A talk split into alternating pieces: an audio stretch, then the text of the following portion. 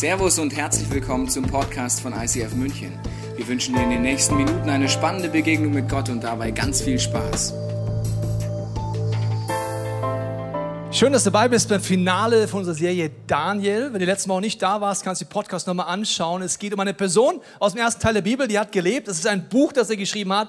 Und vor allen Dingen hat das Buch ein großes Thema. Die große Frage ist, wie kann ich als gläubiger Mensch in einer Umgebung, die so mit Gott fast gar nichts mehr zu tun hat, klar leben und mein Glauben lebendig ausleben? Daniel war in einem System, ich wiederhole es nochmal kurz, wo gewisse Phänomene da waren. Das erste war in diesem System, Gesellschaft, war nicht Gott im Mittelpunkt, sondern der Mensch. Das zweite war, das Wort Gottes wurde in dieser, dieser Gesellschaft lächerlich gemacht. Das heißt, äh, sollte sogar abgeschafft werden, möglichst weit weg von dem, was die Gesellschaft betrifft. Das Übernatürliche wurde belächelt, das gibt's alles gar nicht und alles teuflisch Destruktive wurde definitiv verneint. Und der letzte Punkt ist, dass dazu noch kommt, der Mensch dann entscheidet über Gut und Böse, weil der Mensch wird dadurch zu Gott. Die letzten Woche haben wir uns das angeschaut, dass wir auch in dieser Gesellschaft leben, dass Babylon ein Gleichnis, eine Metapher ist für Dinge, wo wir auch heute erkennen können. Und ich habe heute die Frage mitgebracht für dich, wie kann es sein, dass Daniel als normaler Buddy, ja, als normaler Mensch, so straight mit Gott lebt, überhaupt erkennt, was geistlich um ihn herum geht in einer Gesellschaft und dass er so furchtlos ist, dass er sich hinstellt und wenn es bedeutet, beim König und gegen die ganze Gesellschaft eine Meinung zu vertreten, er sie trotzdem vertritt mit dem Wissen, dass er jetzt Gegenwind bekommt. Ich meine, wie geht das? Wenn du die Bibel liest, geht es dir vielleicht auch manchmal so, dass du denkst, ja, das ist halt Daniel, verstehst du? Ich bin halt der Tobi, ja? Äh, deswegen gibt es ja auch kein Buch über mich in der Bibel. Ich bin einfach der Tobi, verstehst du? Aber mein Zweitname ist Daniel, schon habe ich weniger Ausreden. Aber vielleicht heißt du Kai-Uwe, Kai-Günther, Hans-Jürgen, wie auch immer du heute heißt. Der entscheidende Punkt ist heute, wie kann es sein, dass Daniel so straight gelebt hat? Und er hatte zwei Schlüssel. Und die will ich dir heute mitgeben, wie du einen Impact haben kannst in deiner Umgebung, wenn du die zwei Schlüssel auspackst. Wenn du mit Gott unterwegs bist, wirst du heute entdecken, die zwei Schlüssel sind nicht automatisch da. Und wenn du Gott nicht kennst, wirst du sehr interessante Dinge heute hören, darüber, was Christsein eigentlich bedeutet. Und wir gehen an die zwei Punkte hin, nämlich, dass du Gott im Mittelpunkt hast und das Wort Gottes anfängst umzusetzen. Wir gehen zum ersten Punkt. Wenn Gott im Mittelpunkt steht, wenn er auf dem Thron sitzt, vor ein paar Wochen habe ich darüber gepredigt, habe dir nochmal ein Bild mitgebracht, sah sehr schön aus. Also, wenn der Mensch auf dem Thron sitzt, äh, fange ich an, über Gut und Böse zu entscheiden. Ich stehe über dem Wort Gottes, ich entscheide, was ich davon nehme und was nicht. Gegenteil, das Gegenteil hat Daniel gelebt. Er hat gesagt, Gott ist Gott, ich bin Mensch, er ist mein Chef. Und ich möchte dir an einem Gleichnis, das Jesus erzählt hat, erklären, was das bedeutet für die Identität, für dich und für mich. Und was Daniel tief gelebt hat. Seine Geschichte, die Jesus erzählt, wenn du schon länger mit Jesus unterwegs bist, kennst du sie wahrscheinlich. Und wenn du mich schon länger kennst, weißt du, dass es mich nicht beeindruckt, dass du sie kennst. Mich würde es höchstens beeindrucken, wenn du es lebst. Also kennen bedeutet im Christsein gar nichts. Dass ich das weiß, bedeutet gar nichts. Heute wirst du Dinge vielleicht hören, die wusstest du schon, aber meine entscheidende Frage wird am Ende sein, lebst du das schon? Es ist eine Geschichte von drei Söhnen. Viele sagen, es sind zwei Söhne. Es ist ein älterer Sohn, ein jüngerer Sohn, es sind aber drei Söhne. Warum? Jesus Christus ist Sohn Nummer drei. Und er erzählt aus seiner Perspektive, wie sein Vater im Himmel ist. Er nennt seinen Vater Papa, aber Papi, das ist noch näher als Papa, also so irgendwie Papi, also sehr nah nennt er ihn. Und er möchte den Leuten erklären, wie dieser Vater ist und was es für deine Identität bedeutet, wenn du diesem Vater begegnest.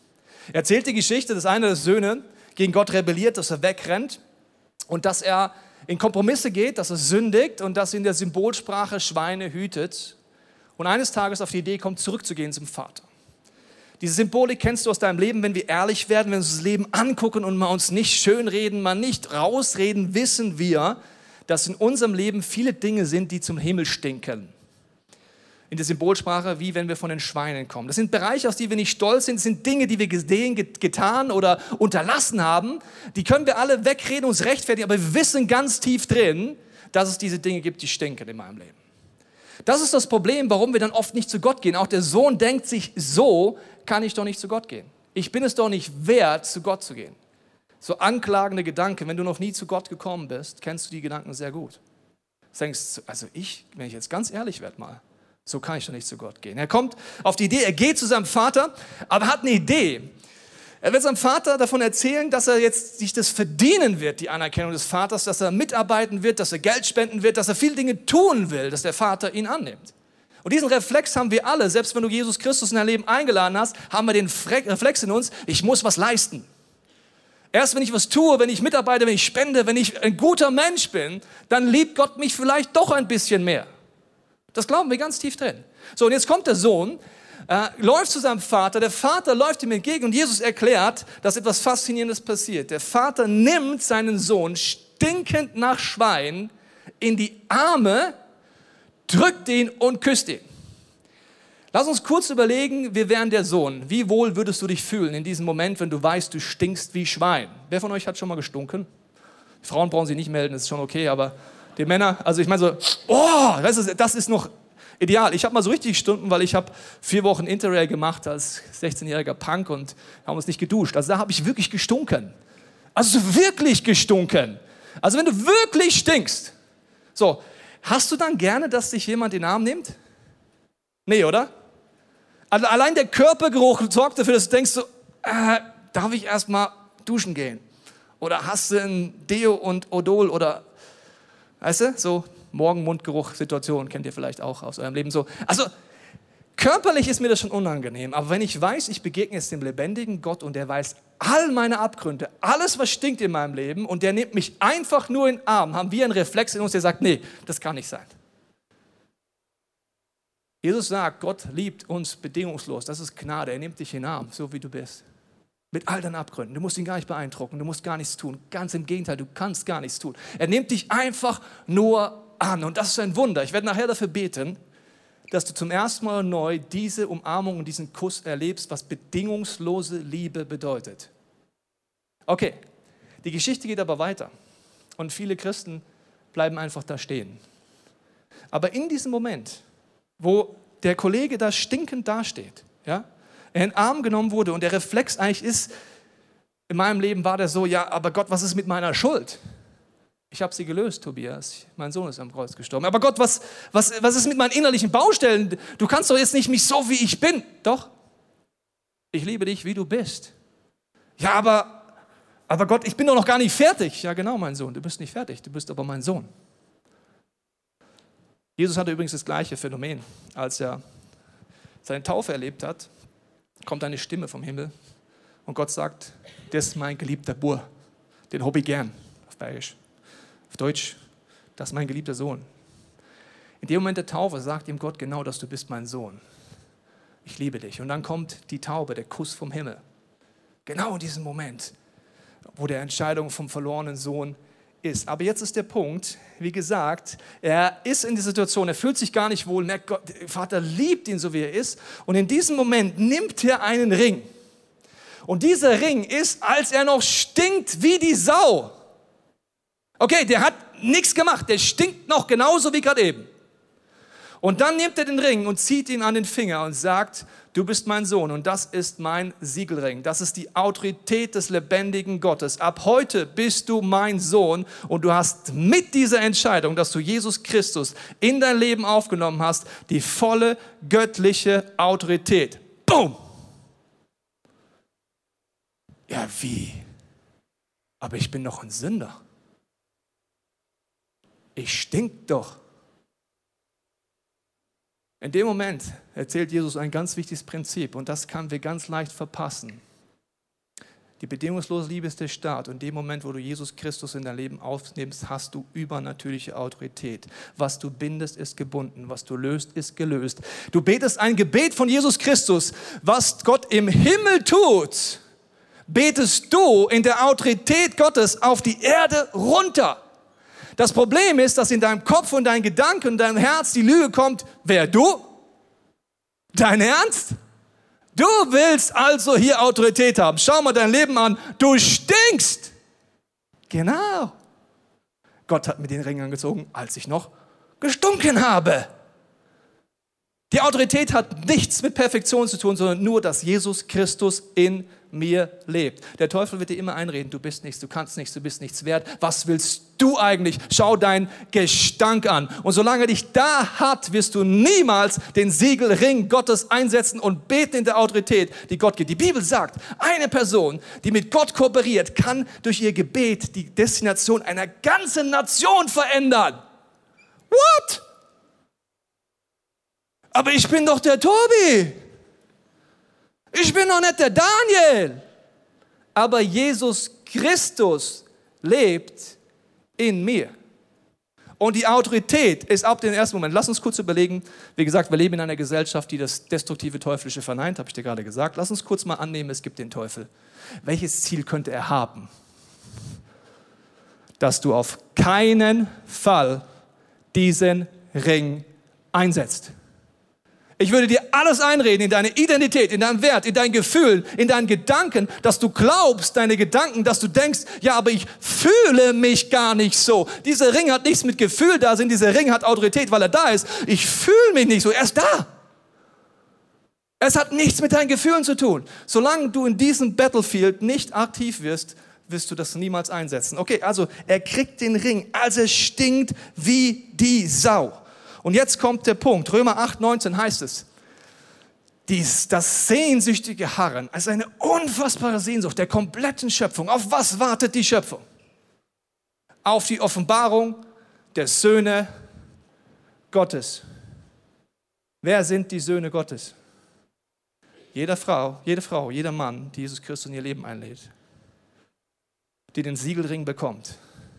Die Schöpfung sehnt sich danach, dass die Söhne Gottes aufstehen. Du sagst, ich bin eine Tochter. Mir geht es jetzt nicht um Gender. Mir geht es um die Autorität. Die Bibel sagt auch, wir sind die Braut Christi. Du kannst mich jetzt kurz in Schleier vorstellen. Das sind einfach Bilder, okay? Also, Sohn Gottes, egal ob Mann oder Frau, heißt, ich habe diese Autorität. Die Schöpfung sehnt sich danach. Und was passiert? Die Söhne Gottes sehen immer noch da und denken, ich stink doch. Ich doch nicht. Ich kann doch nicht. Ich bin doch nichts. Ich bin doch nur der Tobi.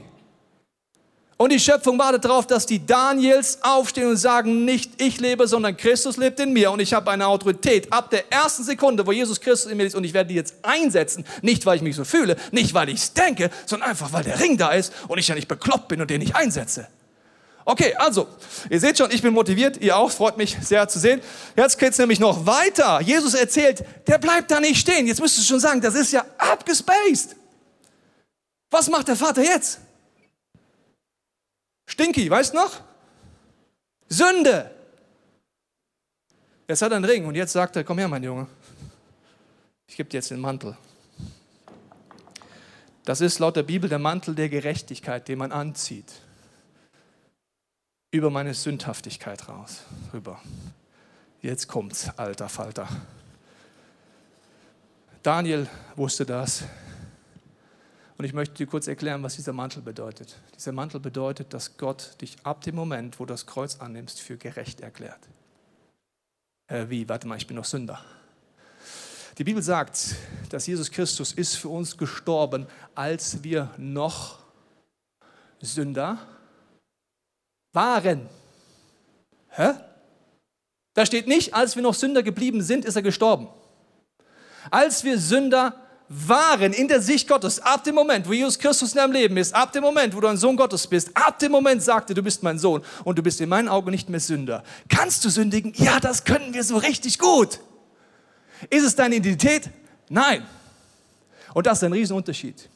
Solange du durch die Welt gehst und sagst, ja, ich glaube an Gott. Ich bin nichts, ich kann nichts, ich bin ein Sünder. Jetzt denke ich das schon wieder. Das ist auch egal, das mache ich auch.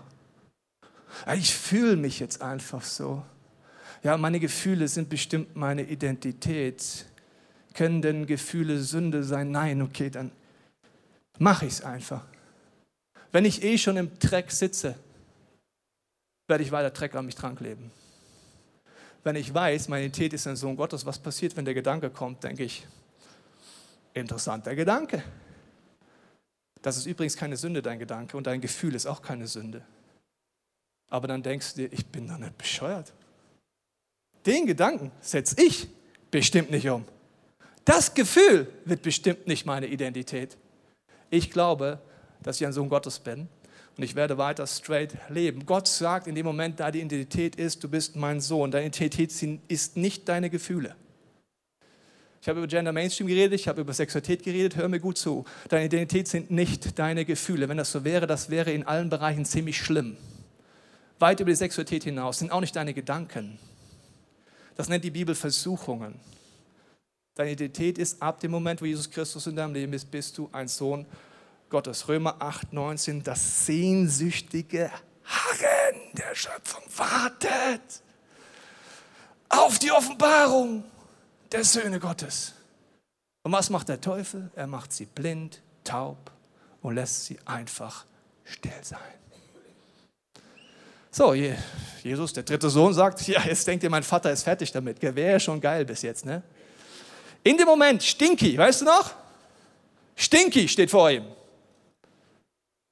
Stinky hat jetzt einen Ring an, hat ist geküsst worden, hat einen Mantel an und sagt, jetzt ziehen wir die Schuhe an. Und das sind die Schuhe des Evangeliums. Ab der ersten Sekunde, wenn du Jesus in dein Leben reinlässt, hast du eine Sendung. Ab der ersten Sekunde ist Gott der Meinung, mit der Autorität des Heiligen Geistes und der Klarheit seines Wortes schickt er dich als Zeuge raus. Ja, aber Glaube ist doch Privatsache, oder? No, is it not?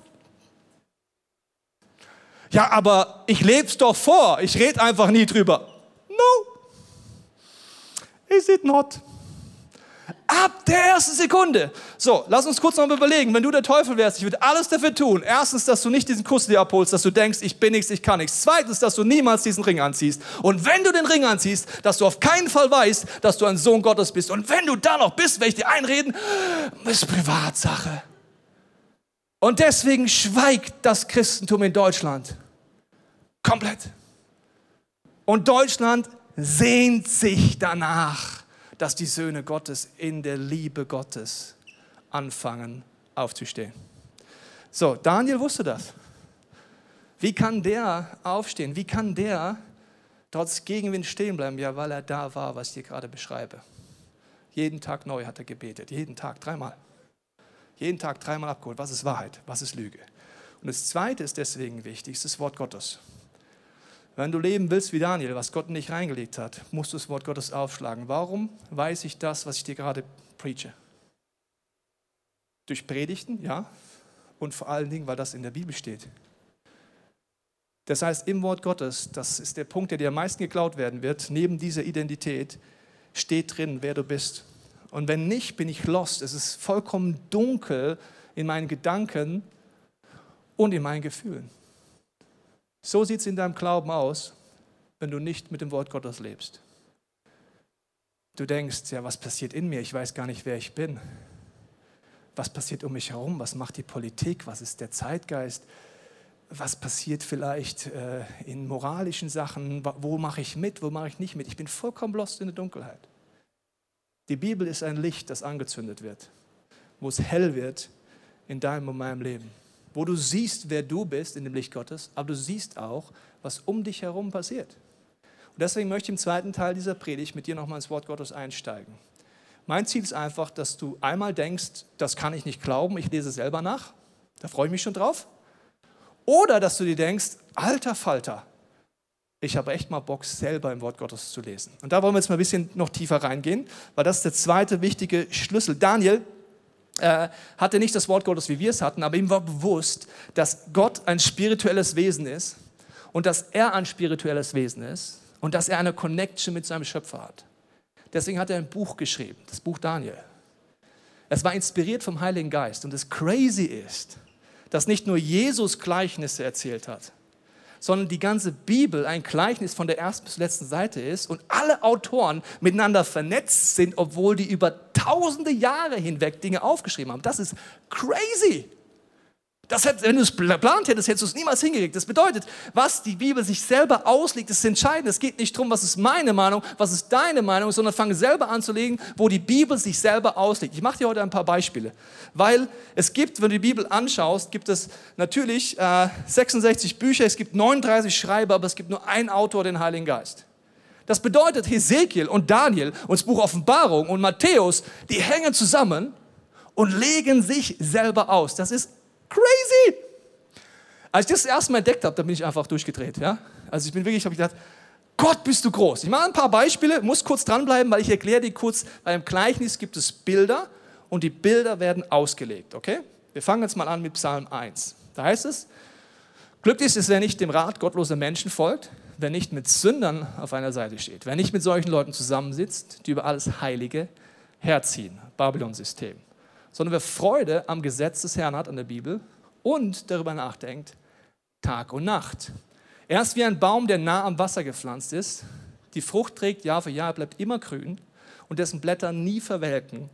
Was sich vornimmt, das gelingt. Okay, wir fangen jetzt mal diesen Vers an. Hier steht, dass ein Mensch, ein Gerechter, verglichen wird mit einem Baum, der immer grün ist und nie verwelkt. Woher weiß ich, was die Bibel meint durch solche Bibelstellen? Jetzt könntest du aufschreiben in deiner persönlichen Konkordanz, Baum, Psalm 1, Gerechter, der das Wort Gottes studiert. So was mache ich. Ich bin ein bisschen Nerd, aber es ist total geil. Okay, schreib das auf. Jetzt ist der Punkt, dass die werden wir gleich sehen, dass die Bibel sich selber auslegt. Ein paar Symbole nimmst du schon. Wir gehen jetzt mal gleich in eine Szene rein, wo Jesus Christus Lukas 10, 17 folgendes erklärt. Wenn du fragst, wie legt sich die Bibel aus, indem du schaust, wo sie Dinge erklärt. Als die 72 Jünger zurückgekehrt waren, berichtet sie voller Freude. Herr, sogar die Dämonen mussten uns gehorchen und wenn wir uns auf deinem Namen beriefen. Jesus antwortete, ich sah den Satan wie ein Blitz vom Himmel fallen. Ich habe euch die Vollmacht gegeben, auf Schlangen und Skorpione zu treten und die Gewalt des Feindes zu brechen. Nichts wird euch schaden. Doch freut euch nicht so sehr, dass euch die bösen Geister gehorchen müssen, freut euch vielmehr darüber, dass eure Namen im Himmel aufgeschrieben sind. Wir gehen jetzt mal zurück und schauen, wie das Wort Gottes sich selber auslegt. Wir gehen unter diesen unterstrichenen Sachen. Hier geht es um Dämonen und Satan. Jesus bringt eine Metapher, Schlangen und Skorpione, um die Kraft des Feindes zu beschreiben und redet über böse Geister. Hier legt sich die Bibel aus. Muss jetzt kurz ein bisschen dranbleiben. Also Skorpione haben wir jetzt gehört und Schlangen. Und jetzt kommt Crazy God. Die Bibel legt sich selber aus. Wenn du es durch die Bibel durchliest und Skorpione liest, dann weißt du, dass laut Lukas 10 Skorpione für dämonische Geister sprechen und dafür stehen. Wir gehen mal ein Schrittchen weiter. Die Schlange. Sagst du, ja, die Schlange wusste ich ja schon vorher. Die Schlange ist ja der Teufel. Dann sage ich, warum? Ja, in 1. Mose heißt es doch im Garten Eden und die Schlange war der Teufel. Der steht da gar nicht. Wusstest du das? Da stand nur, die Schlange war listiger als alle Tiere des Feldes. Wieso weißt du dann, dass es der Teufel ist? Wenn du die Bibel auslegen willst, musst du immer Buch, Kapitel und Vers wissen, weil sonst glaube ich es dir nicht. Ja, die Bibel ist doch ganz klar. Weißt du, wie viele Leute erzählen, was die Bibel ganz klar ist? Buch, Kapitel, Vers. Wo steht, dass die Schlange für den Teufel steht? Offenbarung 12, 9. Am Ende, 1. Mose 3. Crazy! Letztes Buch. Es wurde hinausgeworfen, der große Drache, die alte Schlange, die heißt Teufel und Satan, der die ganze Welt verführt. Okay, da steht's. Okay, es legt sich selber aus.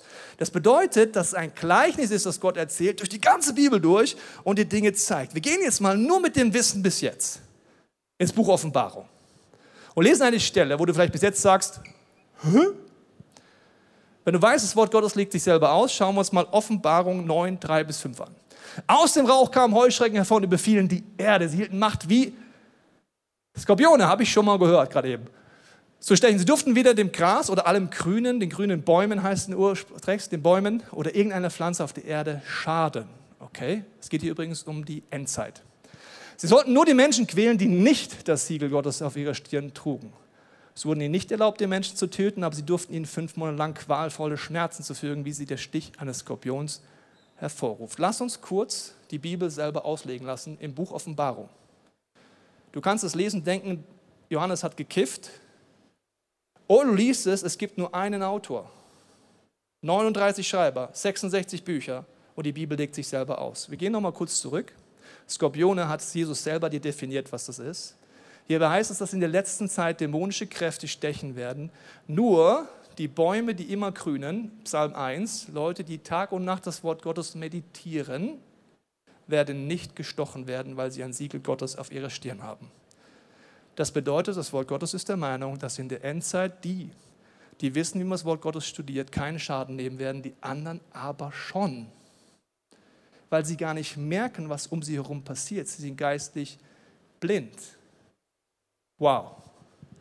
Geh nochmal in Psalm 1 zurück, du siehst, wie gleich alles zusammenhängt. Da heißt es nämlich nach der Stelle dem Gerechten. Ganz anders ergeht es allen, denen Gott gleichgültig ist. Wem ist Gott gleichgültig? Das ist jemand, der sagt, ja, ich glaube an Gott, aber mit meinem Leben hat das eigentlich nichts zu tun. Ja, Gott sagt schon was, aber umsetzen werde ich das bestimmt nicht. Sie sind wie Spreu, die der Wind verweht. Vor Gottes Gericht können sie nicht bestehen, weil sie seine Gebote missachtet haben, sind sie aus seiner What? Geht das? Kann es sein, dass ich in der Endzeit so verwirrt werde, dass ich nicht mehr ein Teil bin von dem, was Gott tut? Ja, das geht. Das Buch Daniel erklärt dir das. Muss ich Angst haben? Nein. Ich muss wissen, was meine Identität ist als Sohn Gottes und ich brauche das tägliche Meditieren im Wort Gottes. Ich mache jetzt noch ein Beispiel, um auf Babylon zu kommen.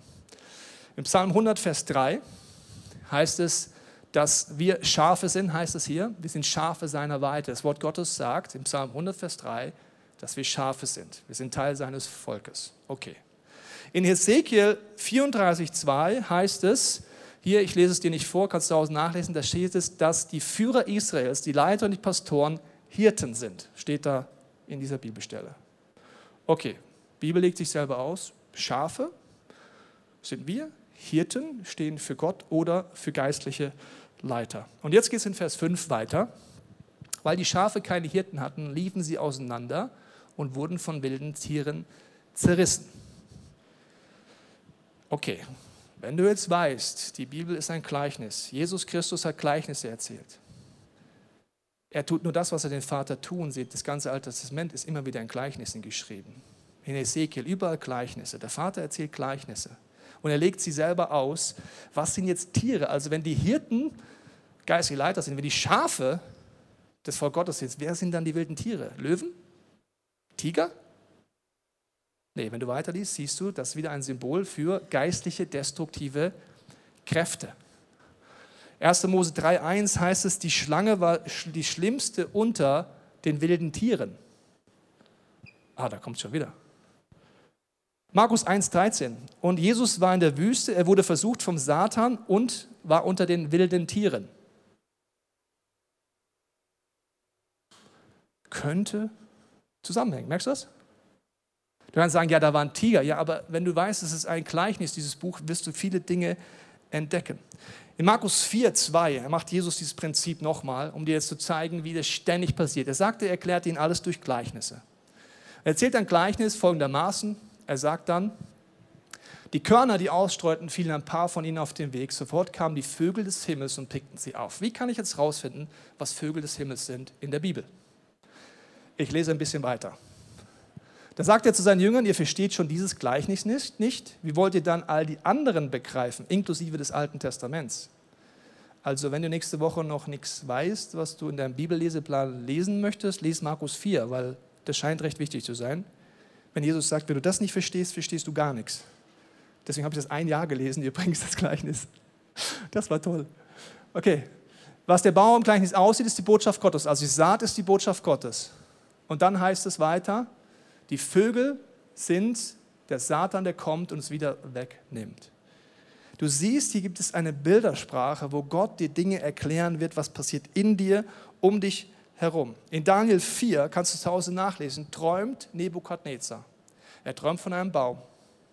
Er träumt davon, dass der umgehauen wird. Er träumt davon, dass dort wilde Tiere drin waren, die Vögel des Himmels. Und Daniel versteht es. Warum versteht Daniel diesen Traum? Weil er ein spirituelles Wesen ist, wo er weiß, dass er mit einem spirituellen Wesen Gott verbunden ist und deswegen versteht er den Traum. Du mit der Bibel heute hast gar keine Ausreden mehr, weil damit versteht man alles. Da steht alles drin. Okay, wir, du merkst, es ist ein bisschen crazy, was ich mit dir mache, aber ich will dir einfach zeigen, das Wort Gottes ist lebendig, es hängt zusammen und Gott möchte dir über dein Leben, deine Identität und was um dich herum in der Gesellschaft passiert, Dinge erklären. Weil Babylon geht auch durch die ganze Bibel durch als ein Gleichnis. Es steht dafür, für Verwirrung, aber es steht vor allen Dingen um für Verwirrung vom Volk Gottes. Wo man mitten in einer Gesellschaft ist, die alles anders lebt und man anfängt, Kompromisse zu machen. Gott sagt im babylonischen Exil irgendwann nach sieben Jahren, Time is over, ihr könnt heimgehen. Wisst ihr, wie viele Leute zurückgegangen sind nach sieben Jahren? Die Tür stand offen, alle hätten gehen können. Zehn Prozent. Das ist nicht viel. 10 Prozent sind, als Gott gesagt hat, die Tür ist offen, geht zurück in euer Land, sind gegangen. 90 Prozent waren so verwirrt und so in Kompromissen und so durchdrungen von dem Mindset um sie herum, dass sie einfach geblieben sind in der Gefangenschaft. Ohne das Wort Gottes, merke ich, bin ich geistlich blind. Ich brauche das jeden Tag für meine Identität und um mich herum. Ich möchte abschließen mit einem Beispiel. um dir zu zeigen, wie ich auch das Wort Gottes lese, um zu verstehen, was passiert um mich herum. Ezekiel 31 erzählt Gott wieder ein Gleichnis. Woher weiß ich, dass es ein Gleichnis ist? Er erzählt vom Pharao, er erzählt, dass er ihm die Arme brechen wird und was auch immer. Und das hat er nie gemacht. Er hat nie einem Pharao die Arme gebrochen. Er redet in einem Gleichnis über ein System. Und dann heißt es, alle Vögel des Himmels, wenn du ein bisschen aufgepasst hast, weißt du jetzt noch, was das ist, nisteten auf seinen Ästen. Und alle Tiere des Feldes hatten Junge unter seinen Zweigen. Und unter seinem Schatten wohnten alle großen Völker. Wenn du überlegst, was sind Äste, im Englischen ist es näher am Urtext, da heißt es under its branches. Wie wenn ich, mach nur einen Punkt, weil ich habe jetzt nicht die Zeit, es ist einfach zu crazy. Aber wie kriege ich denn raus, was Branches sind? Die Bibel legt sich selber aus. Weißt du noch? Du müsstest jetzt Kapitel, Vers und äh, äh Buch wissen. Johannes 15 heißt es, I'm the vine, you are the branches. Jesus sagt, die Zweige seid ihr.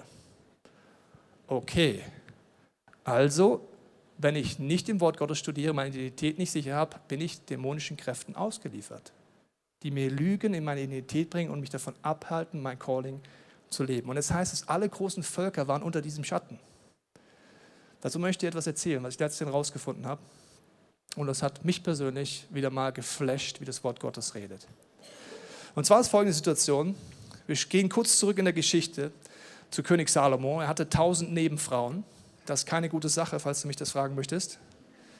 Und es kommt auch nicht gut in seinem Leben. Und es war zu jedem Zeitpunkt ungöttlich. Aber er hat tausend Nebenfrauen. Und die tausend Nebenfrauen hatten unterschiedliche Götzen. Und deswegen hat sich Salomo, der Weise, überlegt, wie halte ich die Frauen ruhig. Er hat neben Jerusalem einen Berg kreiert, der war schon da. Und dort hat er Götzenaltäre für all die Götzen seiner tausend Nebenfrauen aufgebaut.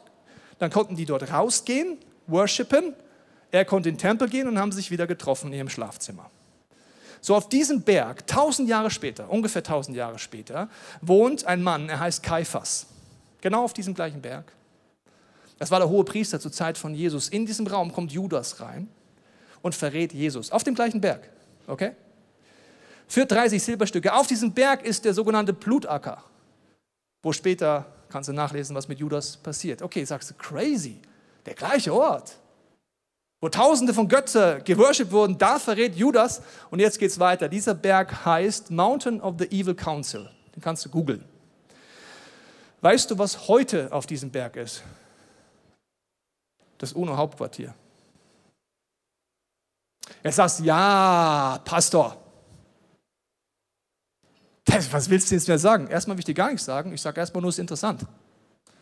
An der Stelle, wo tausend Nebenfrauen geworshipped haben, ihre Götzen, an der Stelle, wo Judas Jesus verraten hat, an der Stelle ist dieses Gebäude. Du kannst googeln, die UNO hat dieses Gebäude nach geltendem Recht nicht legal übernommen und hat auch Anbauten gemacht, die nicht legal sind. Von dieser Stelle aus wird das Volk Israel ständig bewertet vor den Nationen.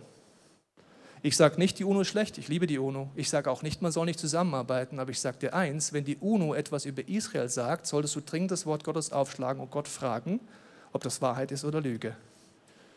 Weil ich bin der Meinung, an einem Ort, wo Dämonen geworshipped wurden über alle Jahrtausenden, ist es geistlich nicht besonders sauber, Entscheidungen zu treffen.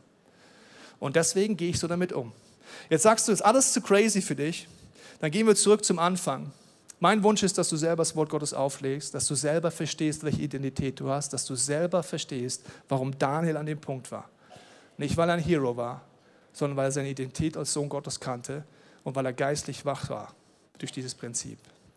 Und deswegen möchte ich zum Schluss den Jonas zu mir nach vorne bitten, um dir mit ihm zu zeigen, was wir jetzt gleich machen können. Wir können reagieren auf den Ruf Gottes. Vielleicht hast du Gott noch nie in dein Leben eingeladen. Dann ist heute der Moment, so wie der Jonas zu mir kommt und dieser Moment, der vielleicht unangenehm ist, wenn man sich noch so stinkig fühlt und der Vater in den Arm nimmt, so wie er ist, ihn länger hält, in den Kuss gibt, das ist der Moment, wenn du heute erleben kannst. Vielleicht hast du noch nie erlebt, wie Gott dich, dir so begegnet.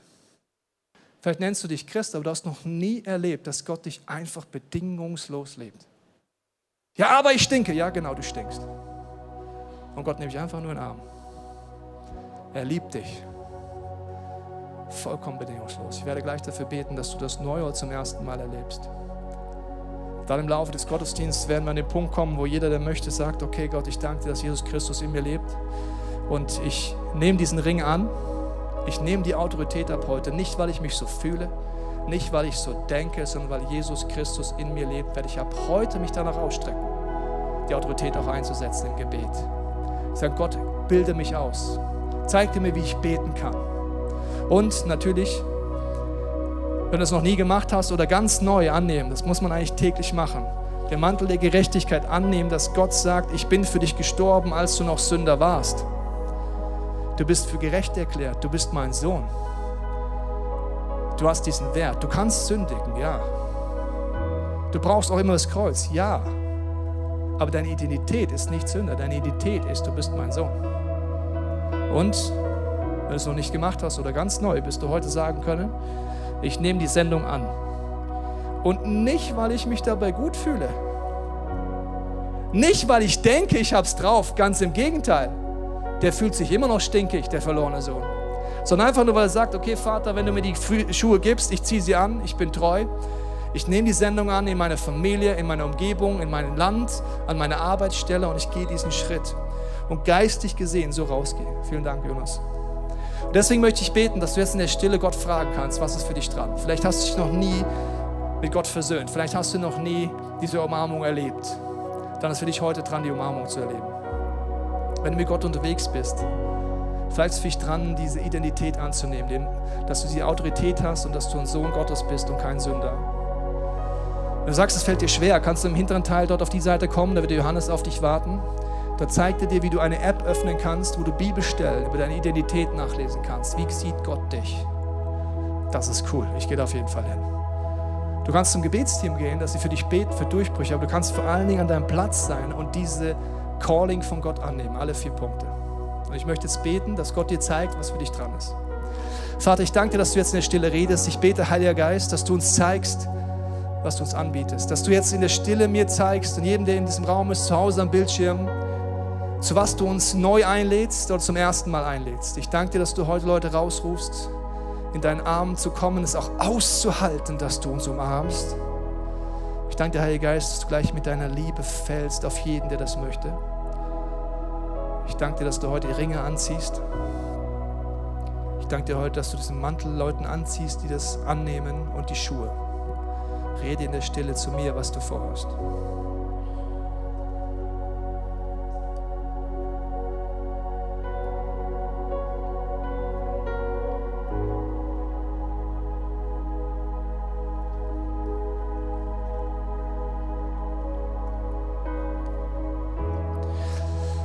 Ich möchte jetzt gleich beten für jeden, der merkt, für ihn ist irgend so ein Moment von Take a Stand dran dann lade ich dich ein, wenn einer der vier Punkte oder alle vier dich angesprochen haben, dann lade ich dich ein, mit mir jetzt aufzustehen, dass ich für dich beten kann.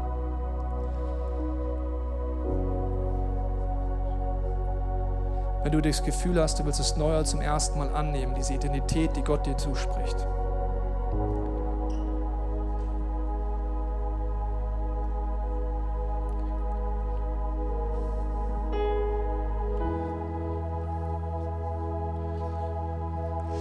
Jesus, ich danke dir für jede Person, die jetzt steht. Ich segne dich jetzt mit der Gewissheit, dass jetzt in diesen nächsten Minuten der Geist Gottes so auf dich kommt, dass du verstehst, dass Gott dich in den Arm nimmt, dass er dich liebt, wie du bist. Dass nicht dein Kopf erfährt, sondern dass dein Herz heute erfährt, was es heißt, bedingungslos geliebt zu sein. Ich segne dich aber auch mit der Gewissheit, dass Jesus Christus in dir einzieht und eingezogen ist und dass du den Siegelring anhast. Du hast Autorität. Du kannst sie ergreifen, nicht weil du dich fühlst oder weil du so denkst, sondern einfach, weil es ein Fakt ist. Du hast ihn angezogen bekommen. Ich segne dich mit dem Mantel der Gerechtigkeit, dass du ein Kind Gottes bist, dass du kein Sünder bist in Gottes Augen. Er ist für dich gestorben, als du noch ein Sünder warst. Und ich danke dir, dass die Sendung jetzt, Jesus, dass du jedem Einzelnen hier Schuhe anziehst, der das möchte, der hier steht und sagt, ich gebe mir die Sendung, Gott, gib sie mir neu. Ich danke dir, Vater, dass du jetzt wirkst, dass du berufst, dass du aufdeckst und uns geistliche Augen öffnest. In Jesu Namen. Amen. Wir hoffen, dass dir diese Predigt weitergeholfen hat. Wenn du Fragen hast, kannst du gerne an info at icf-moenchen.de mailen und weitere Informationen findest du auf unserer Homepage unter www.icf-moenchen.de.